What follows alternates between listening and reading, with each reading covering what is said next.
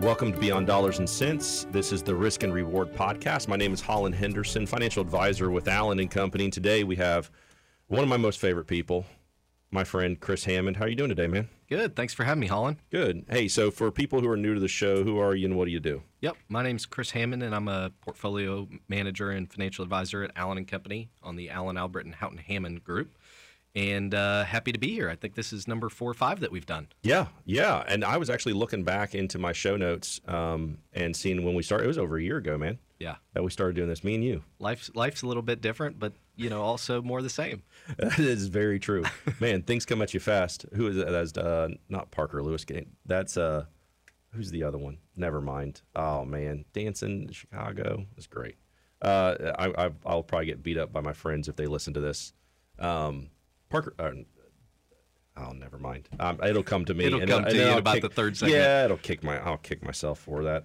So uh, I wanted to start off with very important topics. I'm calling this show the Rundown with Chris Hammond, and you know th- we have to talk about priorities. And the Yep. first priority is football season is now over. Amen. Man, Well, I should really shed a tear over that. it is. I'm sad about it. Yeah. I now, really now we've got you know what 200 days until Hmm. until the season comes back, but spring football is Yep. almost here. Yes, we have spring football, and then also the draft. I mean, that's important, but that's I mean that's just kind of a little bit of a fix. So, uh, as far as a year in review, what was our takeaway from that, in your opinion? Yep. So I've got a very personal takeaway, which if listeners want to go back and listen to maybe the first episode that we did, I think I may have called it a Georgia national championship this year. Um, Yes, you did. And so as a as a self-professed Georgia Bulldog fan, I was I was pleased to see them get over the 41 year hump. Uh, you know, we didn't have Herschel Walker this year, but but we had a, a heck of a defense. Uh, so that that's my personal takeaway. But the you know the the landscape of college football, which you and I enjoy talking about so much, has changed radically. In you know, it it goes back to the old saying, "Change happens not at all, and then all at once." Yep. Um, we are in the world of all at once. If you mix in the college football calendar, which is just incredibly wild, and really, you know, there it's a it's an interesting paradox where the it could be argued that coaching college football is a harder job than coaching in the NFL Oh, I would agree. because you have this never-ending risk of players exiting your program. You have to coach those players, you have to play games, you have to prepare them, mm-hmm. and then you also so you're trying to retain talent and get talent constantly 24/7 and there is no meritocracy of a draft to Yep. say well you were the la- worst team last year so you get the best draft slot it's the exact opposite the best teams continue to accumulate the most talent that have the most financial and you know other resources and you know if you have a down year you know you you know like Clemson this year which started the year you know, I don't know if they were preseason number one or number two. Um, you know, lose the first game to Georgia, get derailed. Now they've lost both their coordinators, and they're you know now at you know what in the NFL would give them a good draft slot to reload. Um, now they're having to answer a bunch of questions and face the transfer portal and, and all these different things. With the transfer portal changes and NIL money, I mean, it's a totally different game than it Yeah. was five, ten years ago, for sure. Yeah. I mean, I, I agree with you. It is difficult because not only do you have a defined timeline, you have to continue to recruit, and there's no contractual obligation for someone to stick around. Mm-hmm. Like they could, it could just be the way the winds blow. I mean, golly. I think that point that you made right there, contractual obligations. So if you look back a couple of years, what all these schools were doing, we were building up facilities because there mm-hmm. were so many dollars chasing college football, but you didn't have a mechanism to transfer that to the players. So what did colleges do? They built up massive practice facilities, Yeah, they made the their best experience stadiums that you could have, just deliver that experience. And so you saw an arms race there. Right now, you've seen that that balance shift in the direction of players, which which is honestly good. There's some value that those folks should uh, receive because they're they're delivering the revenue on the other side by advertising and all these different things. But they're kind of getting you know all of the pie without any of the calories, if you will Yeah. because because they're not employees, because there's no collective bargaining agreement and all these different things, there's really not a whole lot that the that the schools are able to extract in terms of terms obligations on the other side of it. And you know, I've I've listened to a bunch of stuff on college football. I think what some smart people are starting to say is, you know, the end point may be set, which is however you want to call it. We're getting to either a spot where there's going to be collective bargaining, where there's going to be some sort of players association that has to bargain with the conferences, the schools, the NCAA itself to set in in part those structures, or the they're going to be university employees. And that's going to look, you know, there's going to be some negatives on the other side of it in terms of for the players, they're not going to have the same kind of freedom to move 100% freely. Yep, yep. Because the schools are dedicating financial resources. And so does it look like a two year required stay? Or you have to pay back your, your NIL money. Yeah, this could be really just a loophole couple of years until they figure that out. Yeah. But but if there's one thing that we've learned, it's that, you know, those those institutions don't move quickly. Yep. And so, you know, you can listen to some really interesting stuff that Nick Saban said on it. And he he more or less puts it this way. He's like, whatever structure you create, I'm going to dominate in, but this isn't a good one. That's brilliant. So, uh, so another, you know, another question I have for you personally: um, Does the Bulldogs championship overshadow the Chiefs' loss? I mean, do they wash Yes. themselves out? Uh, absolutely net positive. Okay. So, you know, I don't, I don't know how much we're able to get into this. I did have a parlay on both.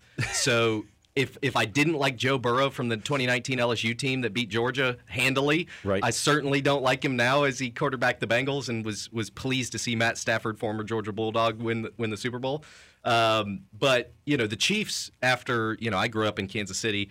Uh, for for listeners that, that likely don't know that, and so I've I've seen a lot of Chiefs games in my day, and saw a lot of losses to Peyton Manning's Colts in the divisional round. Oh, yeah. And so the last couple of years have honestly been been wonderful, and you've got you know, unlike college where you've got a two or three year window with your core players. I don't think Patrick Mahomes is is going to leave like Aaron Rodgers, and we might even get, even get into Tom Brady at some I- point. well, that was my next But, question. you know, I, I think the future of the Chiefs is bright. So, who do you think Brady's replacement is? You know, I, th- I think it, at the current moment, who's the odds-on favorite? Kyler Murray, Kyler Murray's up something there. like that. Aaron Rodgers But, is up there. You know, the whole thing befuddles me because you've got you've got San Francisco, which just went to the NFC Championship game, but they're trying to offload Jimmy Garoppolo. You've got Ugh. Kyler Murray, who's got a quarterback whisperer, and Cliff Kingsbury over there, but but he's somehow not happy and. I don't know. I, I used to get more into the weeds of the NFL. I've, I've traded that for, for college and you know watching Patrick Mahomes when he's on TV. But you know, I you know I think Aaron Rodgers in a place like you know if Sean Payton was still there, New Orleans, I thought would have been an interesting spot. Probably doesn't go there now. Um, you know, maybe he stays somewhere in in in the north, and you know maybe he wants to play the Packers. I don't know, but I think Kyler Murray's the current odds-on fa- favorite. Uh, so, do you think that this that this playoff, the the playoffs this year, was, do you think that was the most interesting playoffs that you've seen in your lifetime? I mean, I think the Bills Chiefs divisional game was probably the best football game I've ever witnessed. Yeah, it was. It was so fantastic. Yeah. it was the. I, I mean, this these playoff games. I I sat back and I thought this has all got to be rigged. It has to be rigged because it was Yeah. so interesting. I mean, you got Roger Goodell just pulling puppet strings back there. That's what I thought. I, my mind automatically went. This is so Yeah. good. It has to be. This is like E." WWE. if you would have told me that they were the Washington Generals and and Harlem Globetrotters out there, I'd have believed it because you know it's just too perfectly scripted. I mean, the whole. I mean, that game. That game was the icing on the cake. But honestly, the entire all of the games were extremely interesting. Yeah, I mean, I you know I haven't seen a statistic on it, but you had to have the lowest combined margin of victory for 12 playoff games that's ever that's ever happened. That is really interesting. So, what do you think is next for the NFL? What do you think the biggest moves are going to be? You know, I think from a high level and just take football overall, college and and pro, what you saw was a reversal of what's been a long-term trend towards offense. And so what you've seen over the last couple years is offensive assistants have gotten promoted to head coaching jobs. Mm-hmm. You know, the the traditional mold of find a great defensive coordinator like Kirby Smart or Nick Saban ultimately, that's kind of gone by the wayside and people have been looking for Steve Sarkisians and Lane Kiffins or whoever that Cliff Kingsbury in, in the NFL or uh, Sean McVay. Yeah. But even though you had great prolific offenses, you know, your your couple injuries are just, you know, a, an off year away from defense still being important. And so I think, you know, maybe this year was kind of an over course correction of what you're likely to see over the next 3 or 5 years, but I think you're going to see more balance where, you know, great defense can still win games. I mean, if you look at why the Rams won the Super Bowl, as prolific as their team was, Robert incredible. Woods went down, OBJ went down, Cooper Kupp still won the game and Yep. he was the MVP. But it was not the offense that won that game. It was Aaron Donald. Yep. And you've got somehow you've you've got Von Miller rescued. you've got the top lockdown corner who still got beat a couple times, but Jalen Ramsey. And you know you cannot forsake that side of the ball, which I think people are going to remember for years to come. It was extremely interesting to look at how much um, parity there was between the Rams and last year's Bucs. Yeah. I mean, there it, it was it was really interesting on how much money was spent to bring in some common name players from other teams that were disenchanted and then go and win a Super Bowl. Mm-hmm. Really, I mean Stafford, Von Miller, I mean OBJ. I mean, it's it's almost like the baseball playbook. Yeah. Where, you know, you have a team, you know, the Braves are a good example where, you know, they, they won the, the World Series where you have kind of a decision point. And football, it really starts before the season, but they still went out and got OBJ during the season. Yep. And so you've got kind of the do we do we sell our assets and prepare for another year or do we load the boat? And for the Rams, it was getting, you know, Matt Stafford, I would argue, where they said, you know, this is the year we're going to go out, we're going to stock up, and we're going to try to deliver a Super Bowl. yeah, what what's the next year they get a first round draft pick?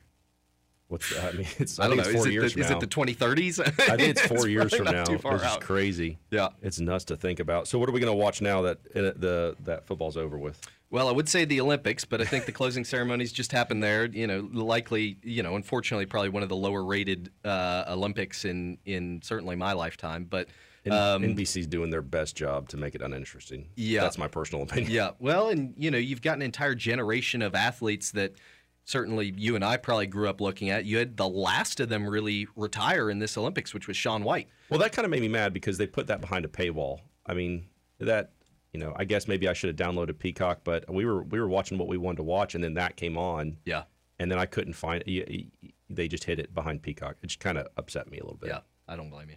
Were The you- flying did you- tomato. Did you pay for it? Um, I actually saw it somehow on TV. I was, in. Mon- I was in Montana, so perhaps you know there were there were different geographical constraints there. I don't know, I don't know what, what was happening in Florida, but um, you know, I mean, I look back to you know there, there's so many great Olympians over time, but Michael Phelps is obviously he's in the Summer Games. He's he's retired. Uh, I remember the days of Apollo Antoine Ohno on short track speed skating. I mean, that was some of the most interesting Olympics I've ever watched. Uh, you had Shaun White, you know, who just finished his last Olympics. And so, you know, I think the the stage is ripe for who is going to capture that attention. Um, you know, because attention and eyeballs ultimately means means dollars, means production, means marketing, and, and all these different things. And I think we're in a bit of a lull, um, you know, until maybe the next generation kind of grabs hold of that. Okay, great. Let's go ahead and take our first break. All right, and we're back. So it was Ferris Bueller's Day Off. I remembered it while we were talking about football. And, anyways, life comes at you fast. There you go. Right? Oh, gosh. Take Daddy's Corvette. Yeah, man. think I'm, that was a Corvette, wasn't it? I don't remember what car. I'm, you know, don't, don't, don't. I've seen that movie a thousand times, and you know, I, I like to pride myself on movie facts, and for some reason, I'm just going blank right now. Gotcha. Yep. All right. So, like I said, this is I, I named this one the rundown because I wanted to talk with you about a bunch of big things that are happening on happening around our world right now. And the way I want us to think about it today is really the way that a normal a normal person. So we're not looking at necessarily a macro view, even though we're looking at macro issues. I really want to think about it from a very personal view. How am I looking at this through the lens of my portfolio and my 401k and my brokerage accounts? um, the way that I'm investing, but also in the way that I do to day to day life. You know, how is this affecting me at the gas pump, grocery store, my work life, Yep. um, all that stuff? Will I be able to get the latest electronic that I ordered from whomever? You know, that type of stuff, which I don't have anything on the way. I'm I'm set. You don't have any washers that you ordered in mid 2020 that you're still waiting on Listen, Whirlpool delivery for? Oh my! Did I tell you that story? We we ended up waiting like four months or something like that for a dishwasher. I think we might have talked about it last last episode. Um, I don't don't bring that back up. I still, you know, I start scratching my neck and just start getting all nervous that some other appliance is going to break. but I, I listen. I got to watch how watch how sloppy my kids are at washing dishes, and that's the best parent. The best parenting advice I can ever tell you is whenever you issue your kids chores, just have the expectation that this is going to add more work to me, Oh, 100%. but you at least get the benefit of them learning how to work. yeah. It's it's more character building than it is efficient completion of a task. every every parental you know edict or punishment that I ever give my children always has an equal effect on me. Yeah. It's incredible. It's like the old, you know, you need a vacation after going on a family vacation. I remember my dad saying that growing up. We'd get back from a seven day trip to Disney, Oh. and he'd be like, you know, gosh, I got to go to work tomorrow. I, I need, you know, I need seven days in the wilderness to decompress from this adventure. Yep. The only way that happens is, mm, in my theory, a pandemic when they sh- they quarantine you for 14 days on your way back. Yeah. That's the Yeah. only way Just works. praying for a positive COVID test. that's right. That's right. All right. So, uh, I would say the top top line issue would be uh, Russia Russia's invasion of the Ukraine. Mm-hmm. So, how are we looking at that from you know the tough sanctions that the U.S. is starting to put on Russia and oil and gas pipelines? Yep. So, kind of approaching this from from the everyday perspective, and then I'll touch on markets briefly. Really, energy is the first place that you'd have to go in terms of what's what's the current impact to the everyday person. And for that, you know, I'd take a look towards Europe. Uh, Germany, for the last um, number of years, has been working on a natural gas pipeline between Russia and their their state-owned enterprise, which I believe is called Gazprom, to fund the German energy needs. And you know, we could debate some things back and forth. They've shuttered some nuclear plants that could have generated energy that they needed. They've gone all in on renewables as kind of their core energy, which is where the way that the world's moving. But the reality is, renewables cannot, you know, generate energy on demand, and that is the beauty of natural gas. Right. And so the U.S. in general is blessed with a wide array of natural resources. We have gas, you know, I believe it's called the Mar- Marcellus Shale. Um, that you know, I've seen estimates that there's enough natural gas there to generate a million years worth of energy for the United States. And So so, bit- you know, part part of America, you know, there was a point before oil prices went through kind of the COVID drop and shuttering of production and different things where, you know, we might have still been exporting some energy, but if you just added up the number of barrels and the number of metric tons of natural gas, the U.S. was technically energy self-sufficient. There was not a net deficit from from global countries that, that needed to be met by Saudi Arabia or kind of those traditional energy producers. Uh, Europe's in a much different place. And so, you know, add all that together, the net result, energy in pr- prices continue to increase. Oil at re- recording of this is north of $90 a barrel, knocking on the door of 100. I think it was the mid 2000s the last time that we saw energy prices that high. I, I could be incorrect on that. Um, and so we're really kind of in a flashback where you know the for the last number of years what we've been talking about is development of renewables, less less intensity on oil, um, but that is a multi-decade transition. I mean, if you look at what what countries are talking about, they're talking about 2050, and Yeah. so that's 30 years from now, 28 years from now, and the process between here and there is is going to be bumpy. Um, and you add in geopolitics and some of those regions that ultimately generate that that natural resources energy right now are not the most stable politically or the most friendly politically. And so that's really where the center of of conflict resides. And I saw, you know, at the time of this recording, I believe that that pipeline's called Nord Stream or something Yeah. along those lines, Nord Stream two or Nord something Stream like 2. that. And Germany just called it off.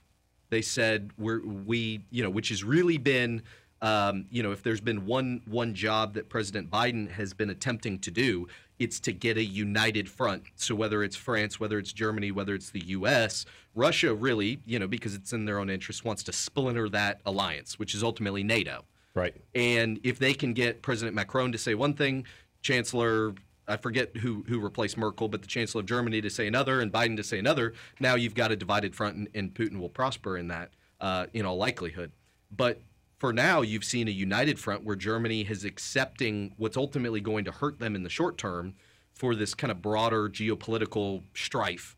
And you know we'll see where that goes, but in the short term, you know I just filled up my gas tank. It was like 3.45 a gallon. Um, so this has already been happening because we don't have this production back online. But you know the other reality is the cure to high prices is high prices. Um, you know, which is kind of a funny quip that Fight fire with fire. yeah, exactly. Fight fire with fire. The cure to high prices is high prices. And the reasoning is, is twofold there. One, the break even of um, other energy sources. So let's just take renewables, for example. Part of the reason those haven't been adopted as well is because the, they're, they're not cheaper at the current price. They become cheaper if oil keeps going up. Yeah. And how long does it take you to bring those online? You know, th- those are all fair comments, but but that investment is now warranted from a just purely economic standpoint. Don't don't count the greenhouse gases or any of these. It's just cheaper Yep. at certain prices. The other reality is there is a lot of production that's currently offline in West Texas and Oklahoma, and you know, and a lot of this is fracking or, or horizontal drilling or whatever you want to call it. Um, but the political whims that that for the last couple years have been very anti that sort of activity, high prices, which ultimately hit straight home to Wall, uh, Main Street, they hit you know consumers' pockets. Um, that will change those political winds in a hurry. And so you've seen even President Biden start to talk about we need more energy production, we need oil prices to go down. Well, the result of that is to incentivize or to at least allow development and drilling and you know reverse some of those those the rhetoric that we've seen over the last couple years. And so in a way the the cure to high prices is high prices. You'll see more production come online, you'll see substitutes begin to pick up and you know it'll work itself out in the end. Now is that a 6 to 12 month workout? Is that a 0 to 3 month workout? It, it may take some time. Um, but you know, the the chances that we see some, you know, some runaway thing that can't be controlled with how much energy production can happen in America if the right, you know, if certain decisions are made, um, you know, that that's fairly unlikely. So how how do you see uh, that um, the Russian actions affecting the market in your personal opinion? Yeah. So right here in the short term, the answer is negative, and the the answer to that is because of you know the idea of risk. So you know the traditional financial acad- academia, if you will, teaches that as risk increases, um, our required returns increase, and right in the short term, that causes usually a drop in prices to account for that. And this is competing with you know some other things we'll talk about which is high inflation a fed that's going to increase interest rates in all likelihood slowing economic growth even though growth is still positive it's slowing versus the the very strong growth we've had over the last year and a half um, and so all of those things added together combined with you know this idea of uncertainty that markets traditionally just hate i mean if there's one thing they they you know they almost hate uncertainty more than certain bad Right. you know, which is just really hard to wrap your head around. But, you know, bad things, if it's known, the market can easily discount. Yep. They can say, okay, well, you know, if earnings are going to drop this much, here's how much we should pay for a dollar of earnings in the S&P 500. Here's what it looks like two or three years out as we grow into it, and that, that's kind of what you saw during COVID. It was a certain bad, but you had the Federal Reserve there there to help you along the way, and so markets bottomed well before the actual um, economy in terms of production did or earnings did in terms of when they regained their prior peaks. And so that was a, a it's not certain, you know, the, the world is uncertain, but there was more certainty attached with that in terms of the market. Right now, there is massive uncertainty between where does inflation go over the next six months. I'd say it's more likely than not it, it goes lower. It'll still be above trend, but lower. Where do interest rates go? In all likelihood, they're increasing and what the heck does Russia do with the Ukraine? Did they just rec- recognize these two sovereign elements in eastern Ukraine? In which case, you know, there'll be some sanctions and different things, but everybody will pretty much just go on about their day. Yeah. Um, if you invade Kiev, that's a whole different, Yep. you know, pot of potatoes that, Yep. that you got to dissect. Um, you know, and and is you know is NATO willing to, um, you know, I'd say military action still unlikely in terms of what the West is willing to do, but that could destabilize things a little bit more. And so that that's what the market's going through right now. Um, you know, the other reality competing with that is you know the point of maximum uncertainty traditionally is kind of a short-term bottom in markets. So if you were to go back to you know the gulf war the invasion of iraq the um, uh, annexation of crimea which is the last kind of Rus- russian influence in terms of invading even the invasion of georgia Yeah. um, a while ago. And, and i couldn't put years to these necessarily. But traditionally what you see is that moment it's really kind of a um, you know, they say buy the rumor, sell the news, or in this case, you know, what the markets traditionally do is sell the rumor of what's going to happen and buy the dip of the actual event. Um, because the market's constantly trying to price in that future probability. Yep. And then when the market receives certainty and sees the path forward, they can discount that into the economics of businesses and, and move forward from there. And so, you know, we, we may not be too far from from kind of a shakeout in a in a near term bottom for for the markets. So going going into let's just go ahead and talk about the Fed. Where where do you see? Because we're looking at nine different rate hikes. Mm-hmm. That's what's uh, the the supposed to go with with the Fed uh, Fed rates going up to two and a quarter. Yep. I mean, how does that affect our day to day? Yep. And then you can actually you just go ahead and piggyback inflation onto that. Yep. So they're they're tied hand in hand. Why mm-hmm. is the Fed in all likelihood going to raise rates? Because inflation's too high. Correct. And inflation has gone from a kind of a, a nuisance and a Wall Street hand wringing issue to a Main Street issue. And that, that's kind of what we want to talk about here. Inflation is beginning to hit consumers in the pocket where it hurts.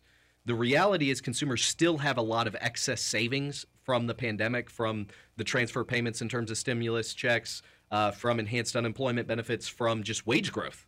Um, but they're not benefiting as much as you know as the the constituents of politicians would like to have, and so that's created a backdrop where you know Jerome Powell is ultimately an independent. He's the chairman of the Federal Reserve. He's apolitical. He was nominated by a Republican, which was Donald President Trump. Uh, he was kept on for a second term by a Democrat, President Biden. Um, but he still you know, serves at the pleasure of the president. And we're in a midterm year, 2022. Um, you know, the the Democrat. I think if there was a political strategist on the call, they'd say that the outlook's not extraordinarily strong. Traditionally, you have weakness for the incumbent party in the midterm. You know, mm-hmm. you could go back to 2010 for uh, the Democrats with President Obama. You could go to 20, uh, I guess, be 18 for the Republicans. They they lost the, I think they lost the House. Yep. Um, and so you've already got a bad backdrop. And then you take, you know, what are geopolitical problems? You take inflation that's too high for consumers, quote unquote, and you've got a, a politically motivated executive branch that wants the Fed to to kill inflation. And that's ultimately done by by increasing interest rates. So back it up a little bit. Why, why do raise, raising the interest rates help combat inflation? Yep. So the best example of this was actually in the 1970s and 80s. This is the one time that that the Federal Reserve really ran this playbook, and I, you know, I wouldn't expect it it to look like this in terms of its right. its dramatic levels. Um, but you had persistently high inflation in the 1970s and 80s. It's ultimately what made Jimmy Carter a one-term president. Mm-hmm. Um, but presidents before and after him fought it, and ultimately Reagan, you could argue, killed inflation. Yep. And his chairman of the Federal Reserve was a gentleman by the name of Paul Volcker. And what Paul Volcker did was massively increase interest rates, which what that does, it raises the cost of borrowing money, it raises the cost of doing business. And you have, you know, if you get inflation ingrained in into society, you have this process of prices are increasing, wages are increasing. They're all increasing at really too fast of a rate. Nobody's benefiting versus this just cost of price that's that's rocketing higher. So nobody's really doing better. Um, and what it takes in that is some sort of a reset. And how bad that reset is, it depends on how ingrained this inflation has become into the economy, which is part of the reason why the Fed's going to act in all likelihood pretty quick because they don't want to see a rerun of the 70s and 80s where it took 15 years to, you know, or however long to contain it. And so what raising that discount rate or the interest rate that the Federal Reserve sets does is you know, if you're a business manager that's thinking about a new investment that's going to cost a lot of capital, raising that cost of capital decreases the profitability of that project. And so less ultimately less economic activity happens. It actually caused a recession in the early 1980s, but it reset those inflation expectations from a point that then you had the strongest period of economic growth um, probably since post World War II, in terms of from, let's just say, 1982 to 1999. I don't think there was a recession in that period. Um, you know, just significant expansion for the economy, for wages, for workers, for employment, for the stock market across the board, because you you ripped out those inflation expectations that had been embedded in the economy, and the oil embargo, and a lot of other things were were kind of side side points that that contributed to it. But that's what raising that interest rate does. It decreases the profitability of certain projects that might have been profitable at 0% interest rates. And so there's less dollars chasing assets. And as less dollars are chasing them, the price you have to pay goes down. And, you know, you could think about it in terms of gasoline. You know, if if less trucks are being purchased or whatever. There's less gasoline being consumed, and so prices can kind of correct down and then get a better base to work off of. So it doesn't necessarily mean a recession has to happen. We're not at this point of you know we've had a decade of 12% inflation or something like that where you, you just really have to, to increase the, the discount rate if you're the federal reserve but something is likely warranted um, to tame it down a little bit Okay, very good. Let's go ahead and take our second break. All right, and we're back. Let's go ahead and continue the rundown here. All right, so housing prices. Um, obviously, we're we're feeling it from all fronts. Especially, uh, you know, the the people that I would say that I feel for are new home buyers right now. You know, pe- people that are just coming out of college that got their first job, they're wanting to look for a house. I mean, so what what are we seeing for housing prices in in the coming years? Yeah. So I will echo your sentiment first, which is I my heart goes out to people that are graduating college now.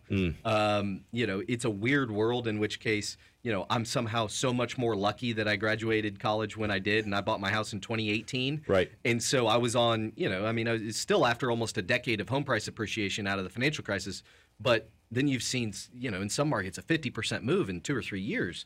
And wages have increased, but not that much. I mean, Right. a starting wage for, for a corporate employee is not 50% higher than it was in, in 2014 or 15. Right.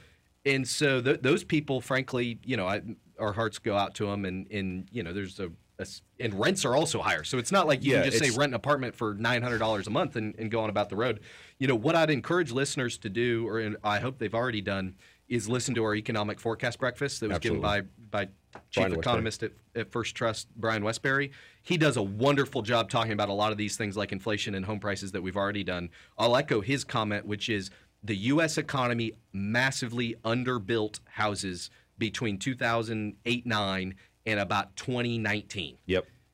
and homes are on on the one hand one of the greatest drivers of economic activity because you think about all the trades and all the different products and all the consumption that's built into buying a house and and making a house.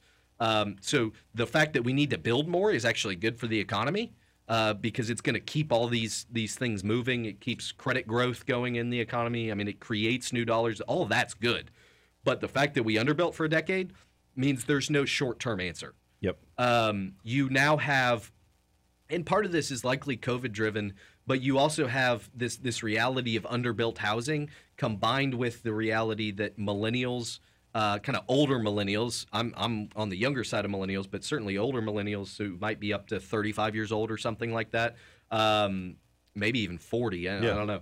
Um, they've made some of the same decisions that that baby boomers did at younger ages, which means family formation and ultimately means wanting to buy a house. And so demand for housing, you kind of had that inflection point where more people want houses and they don't want the studio apartment in the in the you know if we're talking our local economy you know Hyde Park or Munn Park or you know the, these really nice areas they are okay for trading that for for a house in the suburbs but you have this lack of supply a lot more demand and you know economics 101 is higher prices Yeah, and I would imagine that people are, with the information that we have right now, I would imagine that people are buying houses at a much younger age, or at least interested in it, because that's what they're supposed to do. Yeah.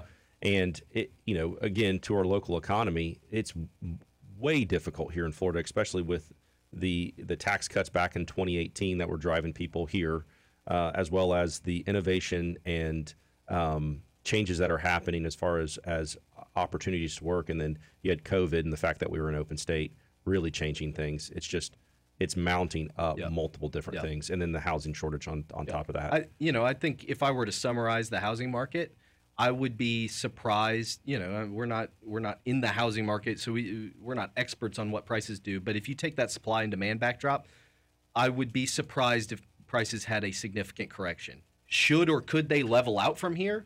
I would not be surprised at all to I see that should, rate of yeah. growth stop. But there's just going to be so much demand that I think it's hard to say that that prices are going to go back to where they were in 2018. Okay, very good. So real quick, uh, Justin Trudeau, the, everything that's going on there, I'm going to hit you. It hits you hard with this. We got a little bit of time before our next break, but real quick, freedom and fear. Yeah. What I'll ask you, what are Yeah. what are your thoughts right now? How is how are our neighbors to the north going to Yeah. look like affecting our day to day? Yeah. So you've seen really since 2020 just massive micro experiments across the entire globe in terms of this trade-off between freedom and safety. Um, and in general, you have to give up one for the other. And so, you know, the first the first tranche of this really happened. You know, you could argue in the U.S. with the Patriot Act, people were willing to exchange their freedoms for safety. And now you're at a point where governments, depending on where you're looking at, Trudeau's government in Canada, which is uh, kind of executive action, uh, approved the ability to freeze assets, to confiscate assets, and then sell assets of not really illegal. Um, I mean, there's some things that are breaking laws, but Yeah, not, but not mischief the criminal crime, yeah. activity Right. um, under really money laundering kind of rules, confiscate assets and sell them, uh, fund the government really with them if they don't meet the expectations of behavior. And so now you're seeing these two things butt up against each other.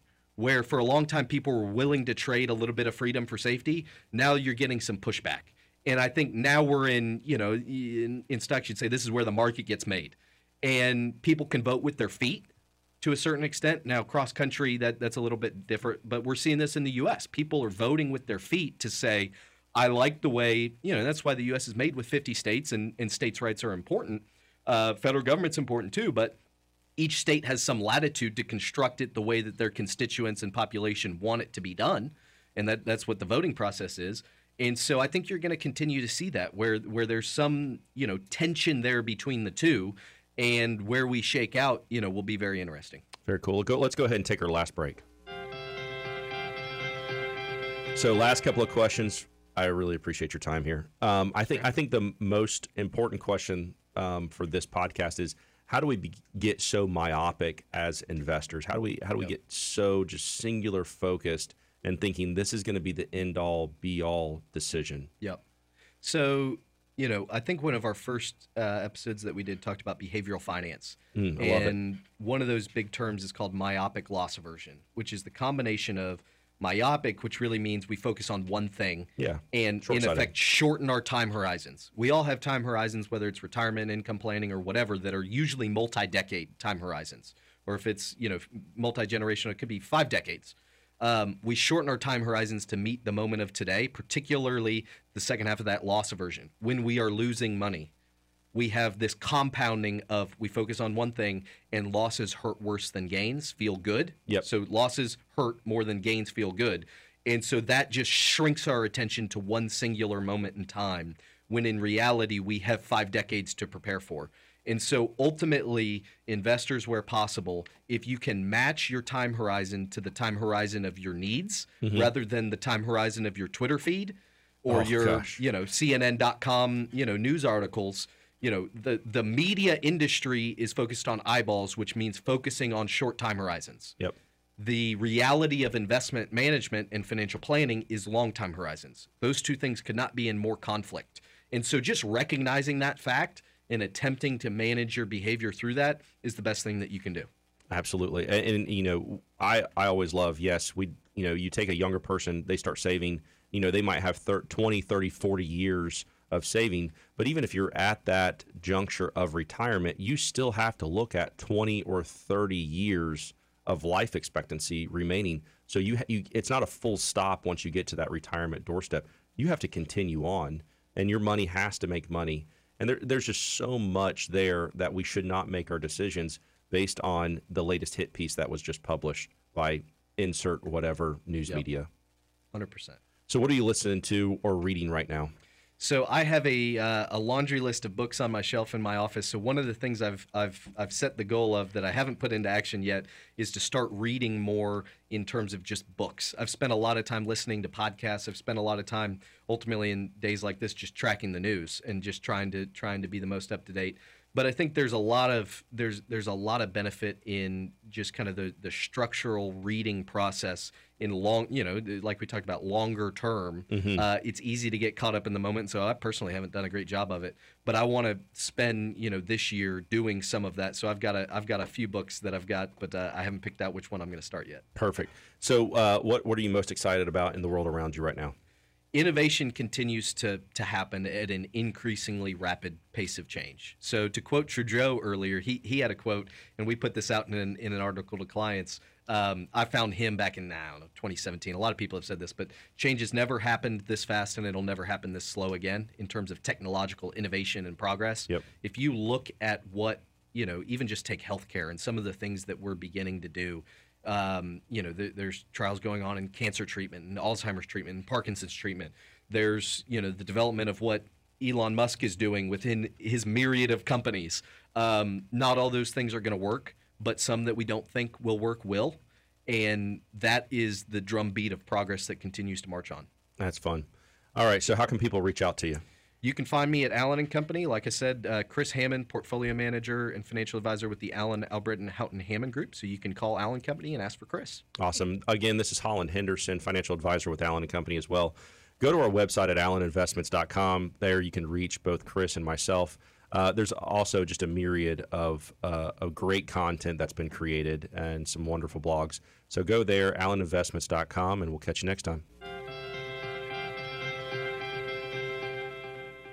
The opinions voiced in this podcast are for general information only and are not intended to provide specific advice or recommendations for any individual. To determine which strategies or investments may be suitable for you, consult with an appropriate qualified professional prior to making a decision. Guests appearing on the show and their respective companies are not affiliated with LPL Financial and Allen Company. Investment advisory services offered through Allen Company of Florida LLC, Allen Co, and its affiliate LPL Financial LLC, LPL, registered investment advisors. Securities offered through LPL member FINRA SIPC.